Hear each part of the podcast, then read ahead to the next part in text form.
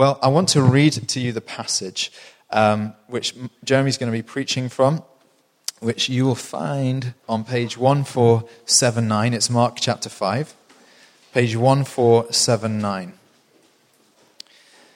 Speaking of Jesus and his disciples, it begins with the word they.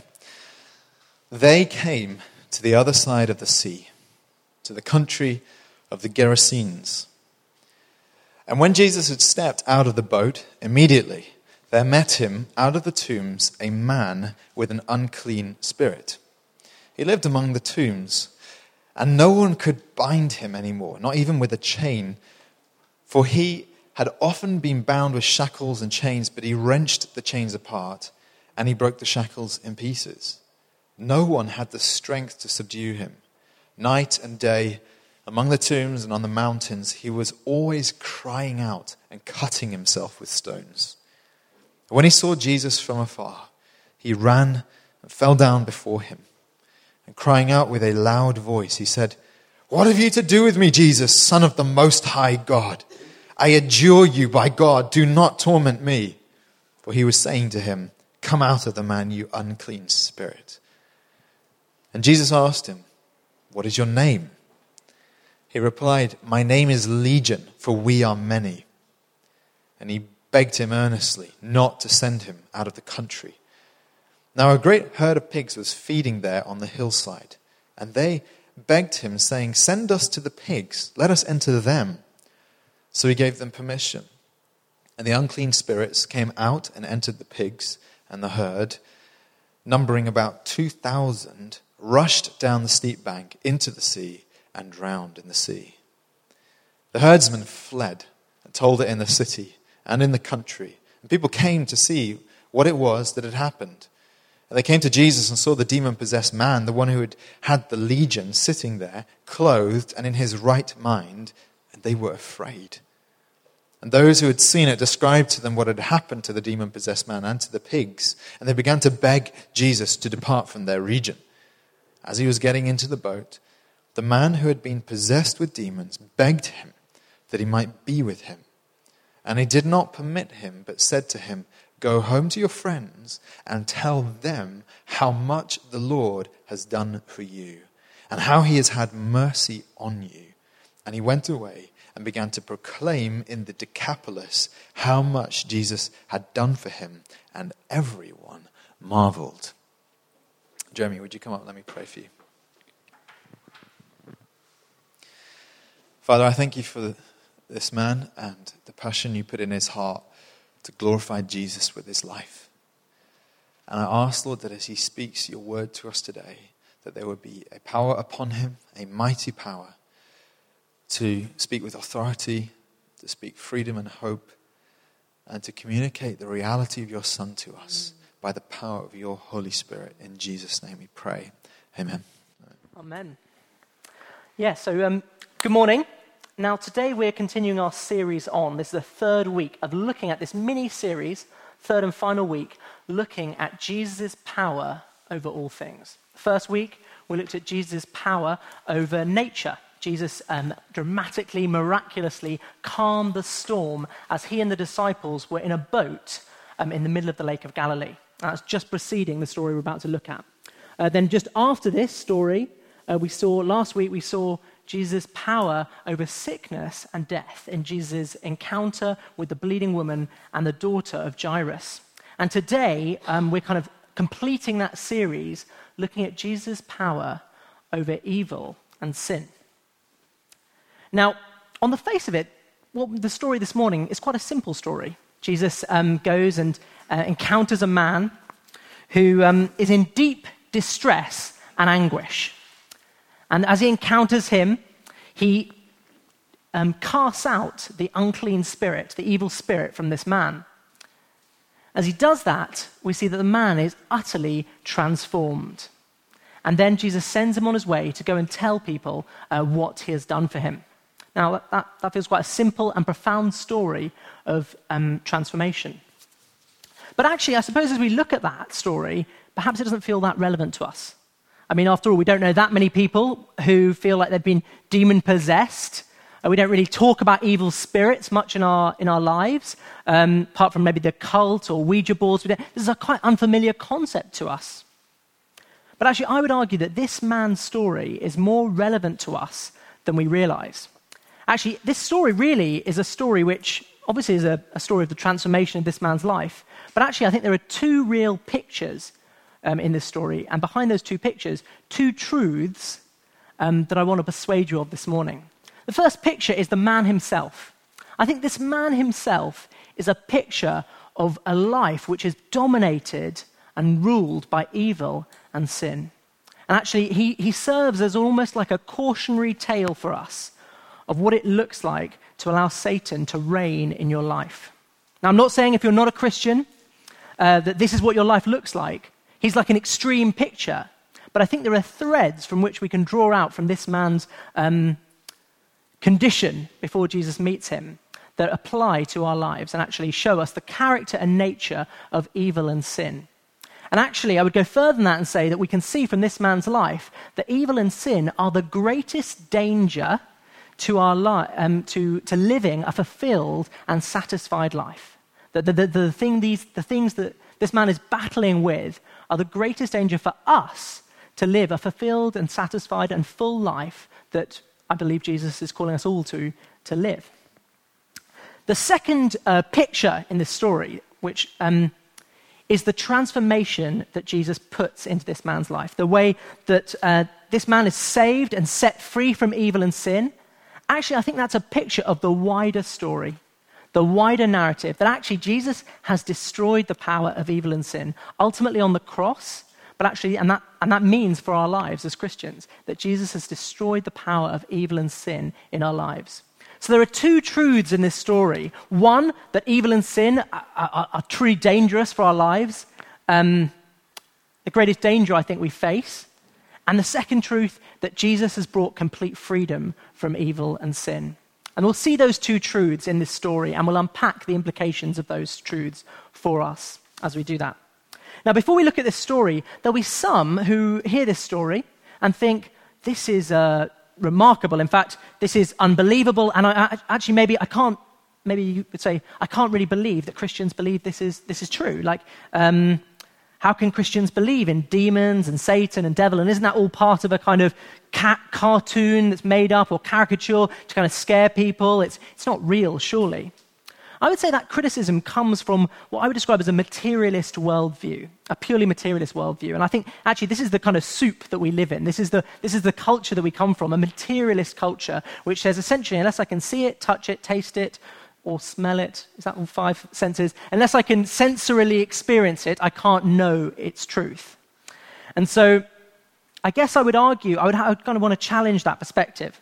First thing I would say is that um, the materialist worldview, the idea that you can only know things by seeing, touching, tasting, feeling, or smelling them, cannot actually um, be proved by itself, if that makes sense. That actually it is ultimately an assumption. It's a presupposition, so to speak, that actually to, to say that there's no way we can know truth except by experiencing it through our senses is, is not something we can actually know for sure, so to speak. So the first thing I want to say is actually that's an assumption you're, you're walking with. It's not something that is kind of preordained, so, so to speak. The second thing I would say is materialism ignores some of the kind of true richest parts of life that, um, that, we, that actually are part of the human experience. Take love, for example. On a purely materialist basis, you might say, well, you know, um, the chemical reactions inside my uh, body and the, and, the, and the nerve endings and the sign. Uh, I'm not biologist, but you know what I mean? the, the, the, uh, the, sensory experience between the synapses in my brain is making me feel some kind of affection um, towards my wife. And, and, for some of us, we would look at that and say, actually, love is more than just that. It's not just the biological impulses inside you. Love is, is something intangible, that there's more to life than just the kind of biological or physical impulses that, um, that make up the what can be discerned scientifically, so to speak. And actually, there are whole sorts of questions like why do people have dignity? Why do people have value? Why, um, what is good and evil? What, you know, why should we have friendship? There are, there are whole sorts of questions that I don't think are covered and answered from a purely materialist worldview. The third thing I would say to that challenge is I believe in demons, I believe in Satan because I believe in Jesus. And because um, I would simply say the question, the first question you have to answer is who is this man? Is he um, this man who walked around claiming to be God? Is he a bad man, an evil man who knew that he wasn't God but went around claiming that he was God? Is he a madman who was utterly deceived, who, who saw himself as God but actually was, was just a man like you and me and actually fundamentally uh, like, was mad? Or, or, um, or is he actually who he says he is? Is he God? And if he is who he says he is, as, I, as my conclusion after reading the Gospels, that he is who he said he is, that he is um, God in the flesh, then actually that means he has permission to re- rework everything. He has permission to, to, re, to challenge every area, everything I previously believed about the world, everything I said, this isn't true and this is true. Actually, because he's God, I kind of come to him and say, okay, God, tell me what, what, what about the world? Tell me how the world works. And so he, and it's clear from the Gospels, in fact, from the story we're looking at today, that Jesus treats uh, the demonic and Satan as a reality, and as a follower of him, so I, I, I must do the same. So that's why I think, I think we're going to park that there. And let's, let's then look at the story. Um, let's look at this demon possessed man and try and unpack something of what sin and evil are um, from this man's experience. Now, this man is an extreme picture where evil is reigning, where he's, he's described as demon possessed, and he's, he's ultimately being tortured by, by Satan and these evil spirits. And the first thing I, want, I think that's clear about this man is that he's been robbed of many things that, that I would say are very important to life. That Satan and these demons are robbing him of the, of the kind of rich and satisfying life that we all um, can experience in Jesus. First, we can see he's got no peace. Um, he's crying out day and night. He's experiencing unceasing anguish. He's got no peace. He's, he's uh, restless. He's uh, night and day among the tombs. He, uh, sorry, um, and on the mountains, he was always crying out and cutting himself with stones. He's got no peace. He's got no relationships. He's isolated. He's, he's, uh, he's had to be locked up, or people have tried to lock him up, but he's broken the chains that bound him, but he's been locked up among the tombs. So he's his, his only company is, is, dead bodies and, and, uh, and skeletons. He's, uh, he's in this unclean place, presumably for his own safety and for the safety of others. So he's isolated. He's not experiencing a relationship and community, something which we know is kind of a central part of life. And thirdly, I think he's got no dignity. I think he's experiencing the shame of, of, this, um, of the kind of the torment that he's experiencing. He's probably naked, because later on, when we hear the description of him um, after Jesus has sent the uh, demonic spirits out, he uh, it describes him as clothed. So you can kind of imagine this naked man who's on his own, isolated from others, um, been tried to be bound up and, and destroying the image of God. He's cutting himself with these stones. I think he almost goes far to say, he kind of hates himself almost. I think evil has robbed him of the good things in life. And this man is experiencing the emptiness of a life um, possessed and controlled by evil. You know, this, this, uh, when, I, when I read this story, it reminds me of um, a verse in John chapter 10 that Jesus um, describes the kind of contrast. Uh, he says, uh, The thief comes only to steal, kill, and destroy. I came that they may have life and have it abundantly. And I think Satan has stolen, has robbed from this man um, these things, these, these things like peace, community, relationships, and dignity, these things that are God given gifts for us. Actually, I would argue that sin does the same thing in our lives. It promises satisfaction, but actually it robs us from our joy and freedom. Sin ultimately fails to deliver on its promises. Let me give you two examples. Say it's a Friday night, you're out clubbing, and, um, and you, someone, someone looks at you across the dance floor. As they, uh, Dan's laughing, this experience happened to him many times. Uh, ho- hopefully, not, hopefully not where the rest of the story goes. Um, so, and, it's, um, and the person's looking, and, and, and immediately as they look at you, you feel, yes, like I'm wanted. Like you might not say that to yourself, but, it, but inside that, that's what is making you feel good when, in that moment. And, and you, know that, you know that having sex outside of marriage is not something that God's best for you. But, but you kind of, as the person keeps looking at you, it kind of just keeps resonating inside you. And eventually you, you, just, you just give in. You go and you say, yeah, I'm to, and you, whatever, you go and spend the night with that person. And, uh, and the next morning, as you, as you leave their house, I would suggest that that you experience probably some shame, probably no peace, probably uh, a lack of dignity, and certainly no love. Now, you might argue I'm painting an unnecessarily dramatic picture, And, um, but I would argue that's just a small picture of the, of the ultimate unfulfillingness of sin. That sin promises everything. That night, as you were dancing away, you thought, this is, this is, this is going to give me reward. And the next morning, it felt like nothing. And that is a picture of sin. Take a more, kind of maybe a more uh, appropriate example, one that you might actually experience. Um, and that is, say you say, you know, subtly you say to yourself, I don't want to uh, live for God's glory. I want to uh, make a name for myself. So you approach, this might happen subtly, this might happen kind of even subconsciously, but as you go about your daily work, you start wanting to make a name for yourself. You start saying, I'm going to be the best. I'm going to make something of myself. I'm going to achieve a certain level, and it's going to be about my success at work. And so you plow yourself into your career. You maybe stop seeing people, you stop seeing your family. You're always thinking about work. Work's kind of taken over your psyche. Maybe even you end up compromising your ethics because you say, well, ultimately, this is worth it because I want to get to the top. Um, and actually, when you get there, when you make that promotion, when you get made managing director, whatever it is, you realize that you've sacrificed your relationships, you've sacrificed your ethics, you've even sacrificed your peace to get to the top. And actually, you realize that, that that place which you were chasing after is not what it promised. This is a picture of how sin is more dangerous than we realize, and it doesn't fulfill its promises. I think sin is often portrayed in our culture as, as just a bit of naughty fun. It's just another little kind of cheeky thing um, an extra slice of cake, a double chocolate ice cream. You know, Weight Watchers even has like, you know, you can have a certain number of sins this month. So sin has kind of been trivialized in our culture. Sin is um, kind of associated with just being a bit naughty rather than actually something that's fundamentally um, evil. Actually, we say at the center of this story, we see that sin is, is a, both a rejection of God and ultimately an embrace of, of evil, of Satan. And the Bible suggests there are essentially two ways to live, actually. That ultimately you can follow Jesus, or in some way, if you're not following Jesus, actually, you're following the prince of the air, you're following Satan. Uh, let, me, let me look at um, Ephesians chapter 2, uh, verse 1 to, uh, 1 to 3. And you were dead in the trespasses and sins in which you once walked. So this is describing, uh, speaking to Christians here, but he's saying actually this is what your condition was before you were a Christian.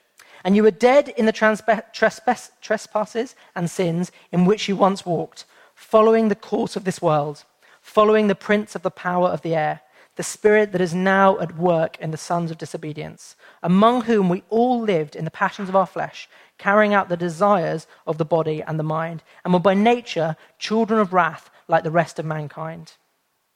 What this says is actually, if you're not following Jesus, you're following, it describes him as the prince of the power of the air. I believe that's a reference to Satan. And actually, um, it describes the spirit that is now at work in the sons of disobedience. What it's saying is actually, if you're, if you're, following, if you're not following Jesus, if you're saying, actually, your fundamental orientation is away from God, saying, actually, I don't want to obey you, I don't want to follow you, and actually, in doing so, actually, maybe kind of hard to believe, so to speak, but actually, you're following Satan. And, I, and you might say, um, well, I, I'm not a Christian, but I'm not embracing evil. Actually, I try to live my life in a good way. I try to be good to other people, and there's no way that, that actually, if I'm not following Jesus, that somehow I'm following this kind of uh, force of evil. Actually, I would say, firstly, that Satan is simply the enemy of God. He seeks to draw people away from God. That's his kind of, I, I believe, is almost his, not his raison d'etre, because that wasn't what he was created for, but that's his kind of chosen raison d'etre, to draw people away from God and to be, and he's the enemy of God, the disobedient one. And so, actually, if you're not following God, you are walking in that way. You are walking in, if you're saying, I don't want to follow you, God, I want to follow my own path, I want to um, have my own will, that's what you're doing.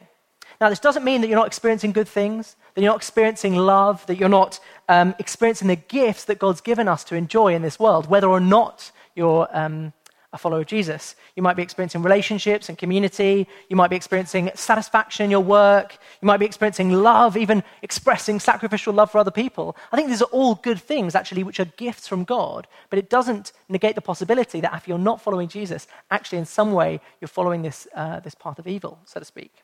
And the reason I think this is relevant is because this man is a picture of the destruction that Satan wants to bring in your life. This man kind of shows that evil is not like a kind of nice uh, caricature, so to speak, which is kind of a bit fun, or it's actually something really dangerous. And um, I've, got, I've, got, this, uh, a friend who, who's a really good uh, kind of prophetic songwriter, uh, kind of like a modern day prophet, is how he describes himself. And he, it's this wonderful song where the line is The darkness doesn't love you, baby. Come out while you can. I think that kind of encapsulates what I'm trying to say here that he's saying, actually, in some ways, this evil doesn't want what's best for you. Sin doesn't, doesn't, doesn't want good for you. Actually, the only person who really wants good for you, the only one who's, who's good and the right one to be an authority in your life is Jesus. So we see the, the, the pain of sin in this man. We see the pain of a life dominated by sin and evil. But I also think we see the powerlessness of a life dominated by evil. This man is out of control. He can't be tamed. They've tried locking him up, but he's broken the chains that bound him. The demonic is controlling him. He's not in control of his life, so to speak. Actually, I think that's the same with us and sin. Sin appears like it's, um, like it's something that we can control. You know, we can kind of do a little bit and, and then, and then uh, kind of go back to our lives. But actually, I don't think that happens. I think actually it ends up controlling us. Think about I, I work in near Aldgate East, um, and near my office, as I sometimes walk around the office with my, my colleagues, kind of chewing the fat and thinking about things. I, am a lot, well, recently, as I was walking around the office, I saw three guy, uh, three individuals who are all in the throes of serious drug addiction. You know, like, like one person like shooting up behind an umbrella, another couple like in an, uh, in an alleyway. Like utterly, their lives are utterly destroyed by these drugs. And I'm sure that that journey with drugs didn't start with them expecting that. It didn't start with them going, you know what, I'm going to end up in an alleyway uh, shooting up, and, that, and, that's gonna, and I'm going to kind of destroy my life, probably destroy my relationships, probably destroy everything that is kind of good and, and about this life. It started them probably just saying, I'm just going to have, I'm just going to try this and have some fun. But actually, it grips you and controls you, and, and it just ultimately ends up destroying all the good things about life.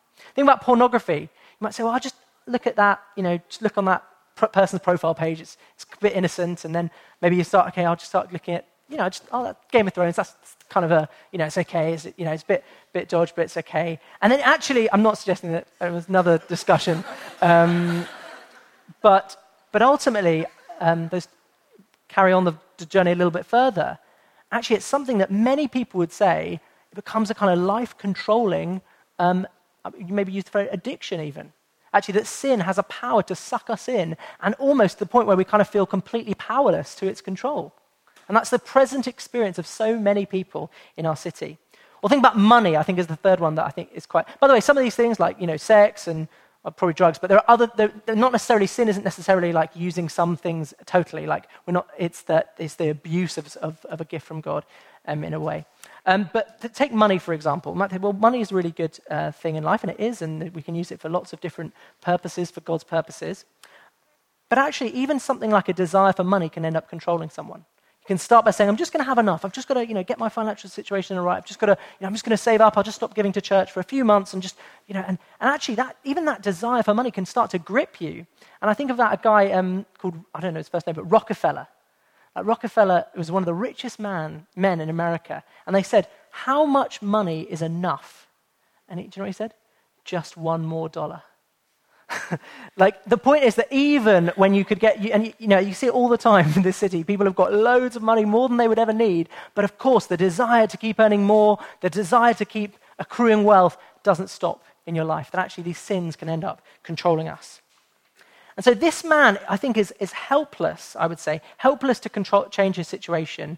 And uh, obviously, his situation feels deeply hopeless as well. It's probably his family or whoever has tried to control him for his own sake, but they failed. Actually, I think we too, in the face of sin, are helpless to break free from, our, from sin without Jesus. Think about that. You might say, well, you, say you've uh, a tendency to get angry. Actually, I was reading something, I think it was by um, Derren Brown. He was saying, actually, we all know kind of really that anger never helps us persuade other people. So, you know, say you're someone who, who gets angry, um, actually, you realize when you do get angry with people, that doesn't actually help you persuade people of what you're trying to persuade them of, if that makes sense. So, actually, even though you know it doesn't help, you end up getting angry anyway. I think there are loads of examples of that in our lives where we resolve not to do something. We resolve that we're not going to, uh, not going to behave a certain way, but actually we end up doing it anyway. I'm, I'm not going to argue with, argue with my partner. I'm going to I'm going to be nice to them this evening. And then, of course, something happens, and, and that's not the case. And, we, and so I think that probably creates two twin impulses in our culture. One is that we have a real desire to change. Just look at the, the birth, the explosion of the self improvement industry in this city, and you can see quite clearly there's a dissatisfaction with ourselves. That there's something we say, look, I, I know I, I need to change. I need to get rid of these bad habits. There's books, blogs, etc., all about you know, getting over some bad habits or wrong thinking. But actually, we also recognize how bad we are at changing. So you think about all the times when you're coming up to a New Year's, resolu- New Year's time and you think, ah, forget it, I'm not going to uh, put a New Year's resolution because I know I'll break it three days later. So we're in this messy situation where we kind of know that we want to change, and yet we know that we're almost powerless to change. And I think if we look inside ourselves, we'll see lots of desires, lusts, fears, which we don't want. We'll see, we'll actually recognize that actually inside we're probably a little bit more like this, um, more like this man than we realize. Uh, C.S. Lewis, um, who was a academic, obviously wrote the Narnia books. He was an atheist who became a Christian in later life. Um, this is, he wrote this about his uh, experience just before he became a Christian. He said, For the first time, I examined myself with a practical purpose. There I found what appalled me a zoo of lusts, a bedlam of ambitions, a nursery of fears, a harem of fondled hatreds. My name was Legion. So even if you would say, even if we would say, and I would agree with you, that we wouldn't say, our lives look like the extreme situation that this man is experiencing, I think we see how sin robs us of a full and satisfying life. We see how sin controls us, whether it be selfish ambition, lust, love of money, these things end up controlling us, and we recognize we're helpless to change without Jesus. Ultimately, we're in the same desperate situation, both as this man and as uh, Paul, when he writes in Romans chapter 7 What a wretched man I am! Who will rid me of, who will rid me of this body of death? And of course, the answer, thanks be to God through Christ Jesus our Lord. Before we go on to unpack that, I think this is really important to recognize if you're not a Christian here, sometimes it's easy to think of Christians as basically people who want to be good or, or um, you know, people who are innately good. They're, they're, they're, nice people. You know, you're a Christian, you're, you're a nice person. Um, but actually, what defines a Christian is basically someone who recognizes that they need a savior recognize that, and, and, a, recognition that, of course, that Jesus is that Savior. But actually, it's, it's not that they're necessarily better than other people, it's just they recognize their need for Him. So we see, actually, we see this same desperation in the demon possessed man. When he comes running to Jesus, I thought I really liked the voices that Andrew did. Um, when he comes running to Jesus, and he said, and when he saw Jesus from afar, afar, he ran and fell down before him. And he says, um, and crying out with a loud voice, he said, What have you to do with me, Jesus, Son of the Most High God? I adjure you by God, do not torment me. You can see the desperation, you can hear the desperation in his voice. And uh, actually, Jesus is here to free him from this demonic oppression, and Jesus is here to bring freedom for us for sin too. So you can see that Jesus, first of all, Jesus casts out the demon. In verse 8, Jesus speaks to the demon and instructs him to come out of the man. Actually, you see the demon's response in verse 7, I believe, because um, it says, For. Um, um, for he was saying to him, Come out of the man, you unclean spirit. So it kind of gives you his, the response to the man uh, before what Jesus said to him. Um, but you can see in the demon's response that he's afraid. He's saying, What have you to do with me? He's pleading with Jesus, Do not torment me. And he recognizes uh, his authority. He says, calls him the Son of the Most High God. And in verse 13, after a little bit of, of dialogue between Jesus and the demons yeah, who are possessing this man, he allows the demons to enter a herd of pigs. So he frees the man from these demons. What's interesting here, and I think it's easy to miss, is the transformation that this brings in the man's life. The man goes from being naked to clothed, be out of his mind, crazy, to being in the right mind. He goes from uh, anguish, unceasing anguish, complete lack of peace, to calmly sitting there with the, with the disciples and with Jesus. So I think we see a total transformation from disorder to order, from uh, like destruction to wholeness and, and, and, and healing. What is the response? I think partly you can see the dramatic change in this man by the response of the people around him. The response of the people, first of all, is actually fear. They're afraid. They're asking, what power would do this? How could you change a man like this? This is the man, he's probably got legendary status. People have probably trying to been lock him up for years, trying to control him. Maybe he's well known. Oh, that was that crazy man who that family had to leave by the tombs because he was such a danger to the community. And it's, it's probably kind of a, they've been tearing their hair out, so to speak, with this man. And Jesus, in one moment, has utterly transformed him. He's done what no one could do before him. And actually, even when people, he goes on, you know, the, the, the demon possessed man then goes on to uh, back to these, uh, where he's come from, goes and tells his friends, goes to the Decapolis, the ten cities, and tells them the story of what's happened. And the response is people are staggered. It says, everyone marveled. So the transformation here is tremendous. Both we can see it with our own eyes in the man's um, character, but also we can see it in the response from the people around him. And I think we can also see it uh, just for a moment in the whole um, kind of idea of legion. Actually, you can see the, the, the demons describe themselves as kind of speaking through the man, and they say, We are legion. Most commentators um, expect this say, We are legion, I am legion, one of the two. My name is legion. Okay. Um, and most commentators kind of re- think this is a reference to the kind of idea of a Roman legion, uh, a thousand, you know, Roman legion has 6,000 soldiers. I'm not saying there are 6,000 demons here, but it gives you a sense that this is a, not just, I suppose, one demon tormenting this man, but a horde of demons tormenting this man. This is a tremendous evil destroying this man's life. Actually, you can also see that in the way that when Jesus sends them out, they go into this herd of 2,000 pigs, and um, those pigs are also destroyed. This is a kind of significance, really, of Jesus' power and authority. That he's not got, just got, I suppose, power over kind of a small amount of evil, but he's got power over this tremendous evil that was destroying this man's life. And really, it just goes to remind us of the whole theme of these three weeks is that nothing is beyond Jesus' power and authority. Even the wind and the waves obey him. That was the response of the disciples after the first week. We saw he's got power over life and death, over a woman who's been bleeding for many years. And now we see that he's got power over profound evil and sin. Mark wants you to know, wants you to see in these three stories, really one central conclusion that this is not just an ordinary man, but this is God. God in the flesh. And that's what, you should, what we should see as we see Jesus in these stories. But at the center of this transformation that we see in this man's life is one thing that is freedom. This man is no longer uh, dominated or controlled by Satan and his demons. Actually, he's been freed from their destructive power.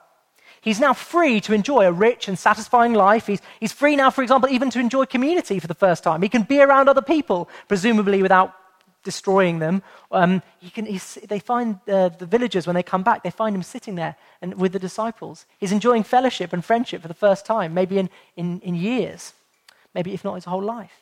He's um, free to be obedient to God.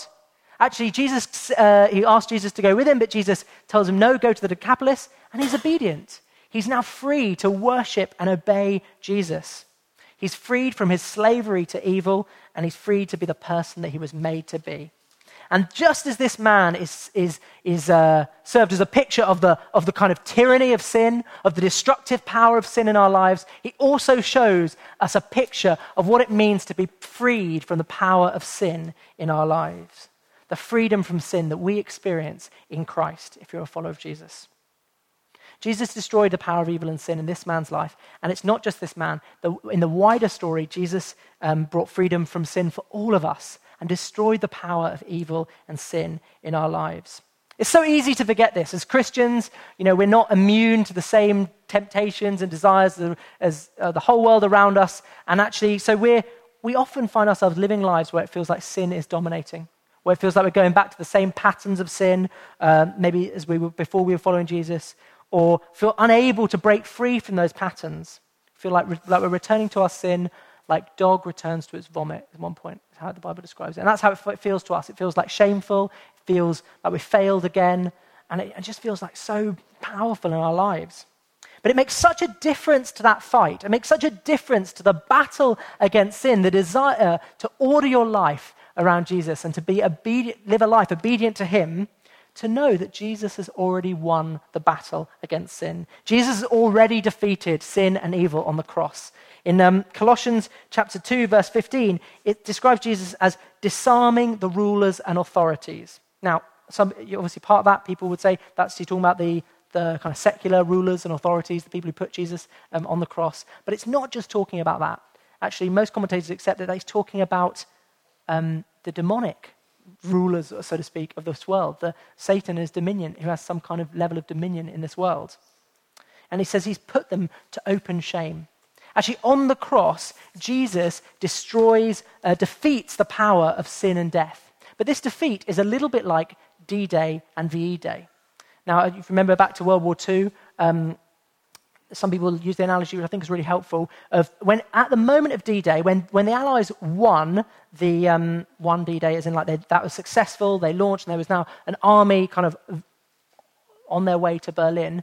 Um, people would say actually the war was already won at that point. You know, it was already a sense to which we knew that the war was over, event, it would be over because the Allies had won D-Day. Now VE Day was coming.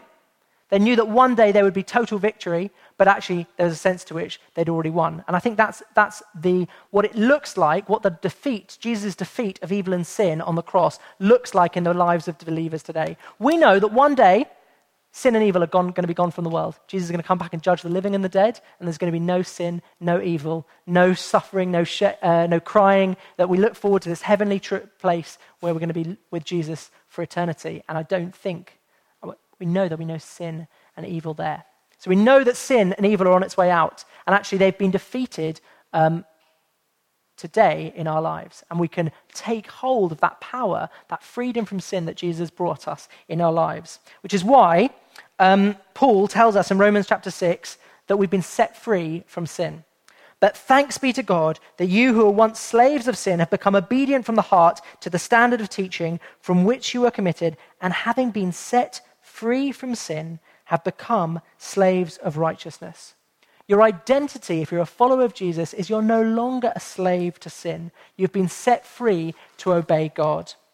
And this is the truth for our souls when we feel defeated. This is the, this is the, uh, the truth that should salve our consciences when we feel um, trapped in sin.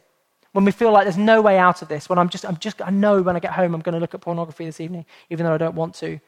Actually, this is the truth. Not only gives us that, that hope that that will be different, but it also gives us the power and the promise that we can break free of these sinful patterns today. He and his power is the hope for change, the hope for victory over sin in your life. Now, that's not to say we won't sin. We're still in the middle of D Day and VE Day, that there's still uh, the flesh in our lives that hasn't, that hasn't gone. We're still in some way experience temptation. Um, but even though sin doesn't have the same power in our lives, uh, sorry, yes, even though we do have sin in our own lives, it doesn't have the same power in our lives. Um, you know, we know our hearts are idol factories. We know that as that we get rid of one thing, we stop bowing down to one thing. We say, I'm not going to live for other people's approval. I'm going to live for your approval, God. Actually, the next week we're going to find something else to worship, which isn't Jesus. We know that. We kind of feel almost like an inevitability there. But I do think we have a new power to put to death the flesh and to say no to temptation. And this power is rooted really in the person of the Holy Spirit, who has made his home in you if you're a follower of Christ. So we can agree with 2 Peter when he says, His divine power has given us everything we need for life and godliness. The power of the Spirit, God Himself, at work in our lives, is enough to give us freedom from sin. Actually, I think the, the, we, I tend to think as Christians we probably underestimate the extent to which we have that freedom. I'm not saying that we, don't, we won't sin, but I, if we have to kind of assume one way or the other, I think most Christians tend to under realize the, the, the power of the Holy Spirit to um, break and destroy sin in your life. And the problem is, that's just the most powerful lie of the enemy, isn't it? When he says to you, oh, you're basically, you're, you're a filthy, you know, you're a sinner, you're, you're a filthy sinner, you're going to keep doing this. Yeah, and you go, okay, yeah, I am. That's what, I, that's what I'm doing. Actually, the, much more powerful, this speaks right to our identity. It says, actually, you're not a slave to sin anymore. You're a child of God. And so it's not just that there's just a power in your life, but there's also a new identity. We're not slaves to sin, we're slaves to righteousness. And, we are, and that's why we can say we're a new creation in Christ. And what does it mean then to activate this power in our lives? What does it mean to, um, to live in the power of the Spirit? Well, I, I just think it's, it's not kind of, don't have to super spiritualize it. Actually, it's really simple. You just have to come to God and confess and repent, recognizing that, you know, once again, your heart has drifted back to an old idol, that you've once again fallen into a pattern of sin. Surrender it to Him. Uh, turn away from it. That's what repentance literally means. And then ask His Spirit to fill you again, to take control, and to make Him, to make you more like His Son.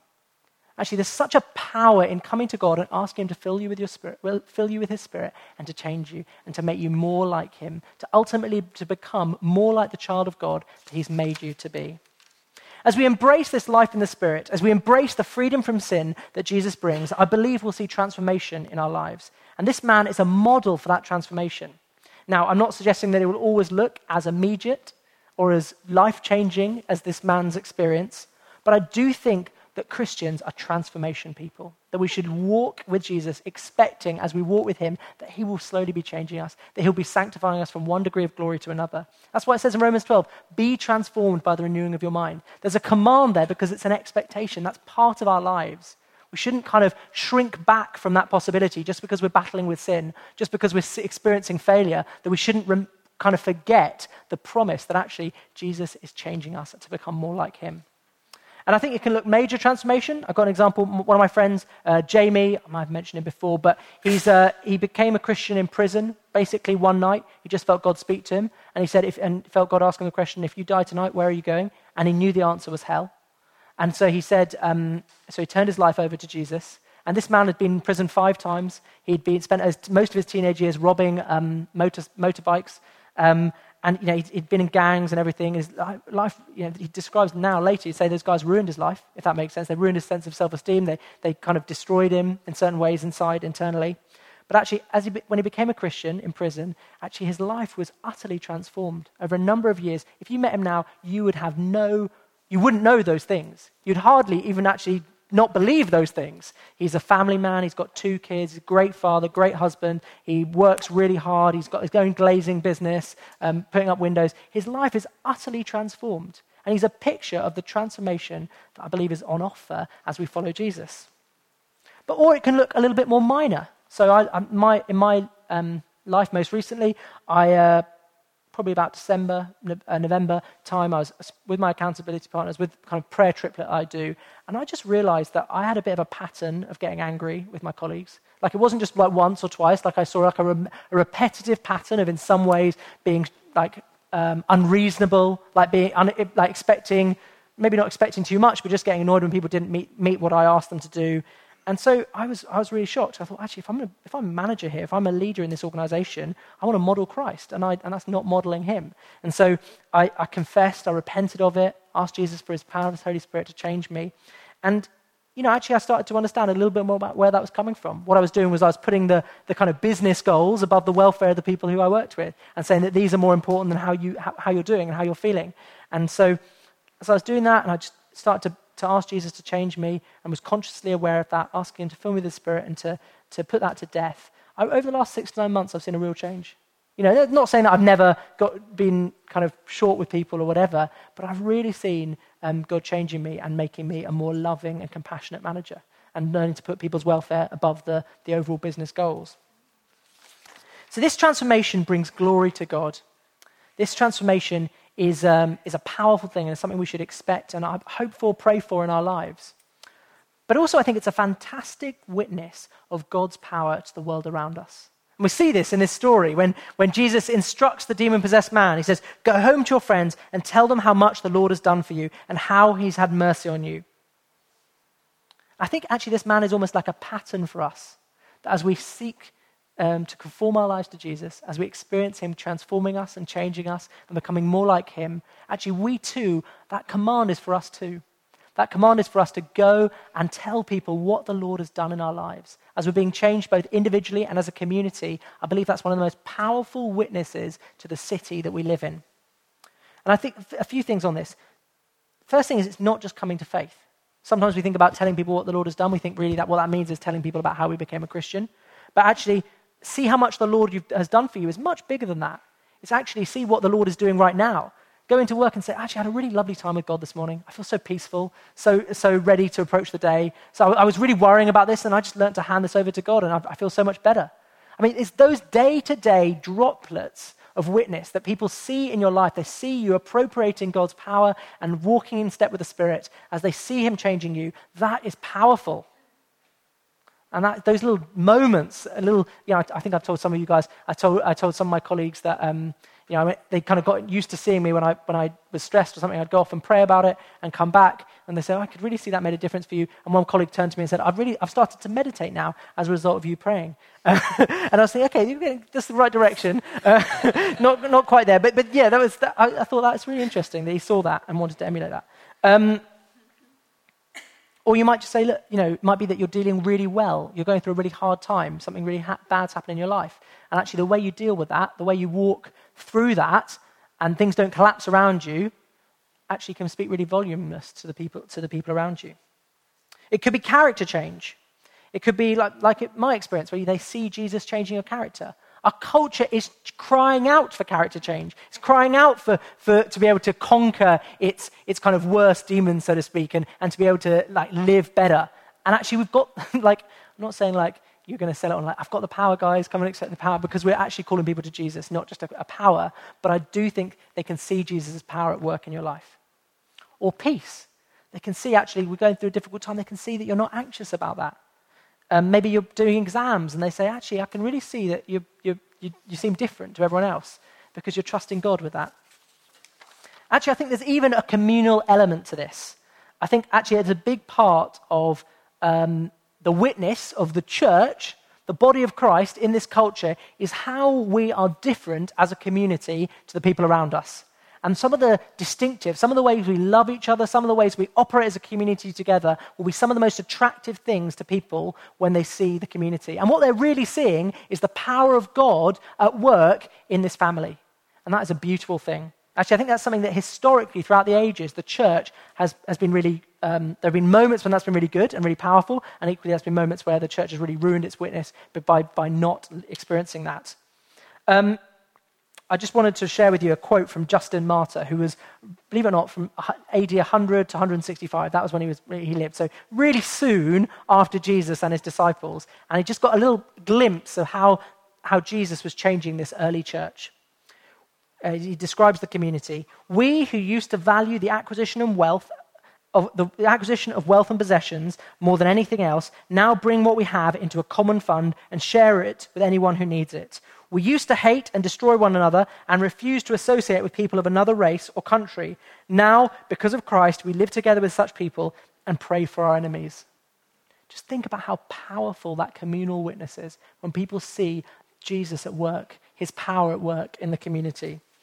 And so, I guess I want to ask the question what will they say about grace? What will they say about this family as, they, as an outsider comes in and say, wow, there's something really different about that community? As they see a transformed people, as they see a distinctive people, they will see, I believe, the power of Jesus at work in us.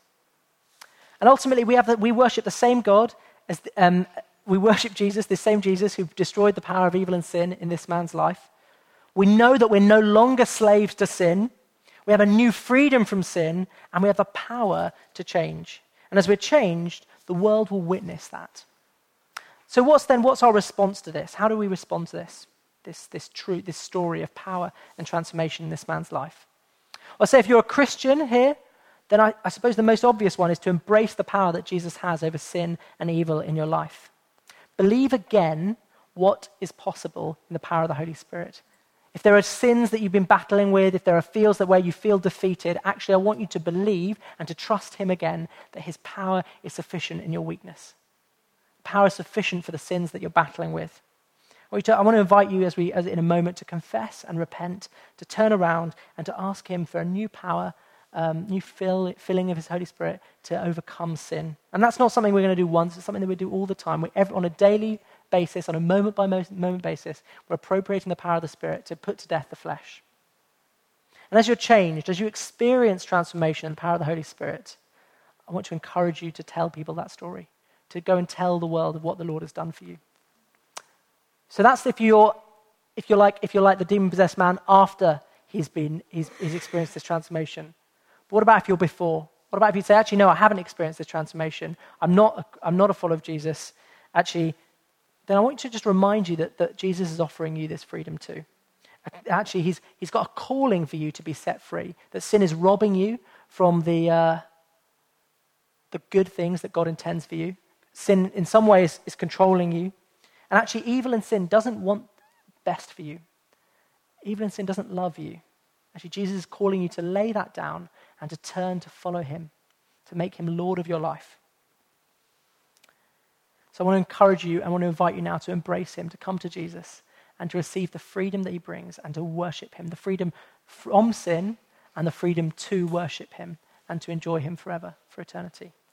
I'm going to pray, and I'm going to pray basically both, something of both those prayers. So if, if that's your, if that's your um, place, either basically I want you to join in with one of those two prayers. Do you guys want to come up as well? Thanks.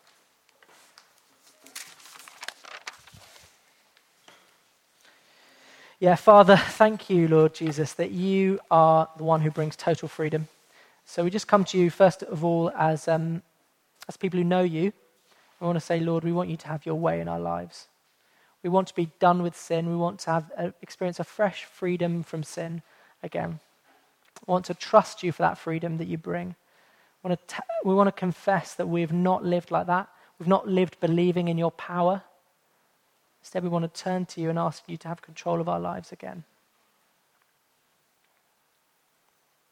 Just ask, Lord, that we would trust you for that power that you have over evil and sin in our lives, that we're not trapped in sin.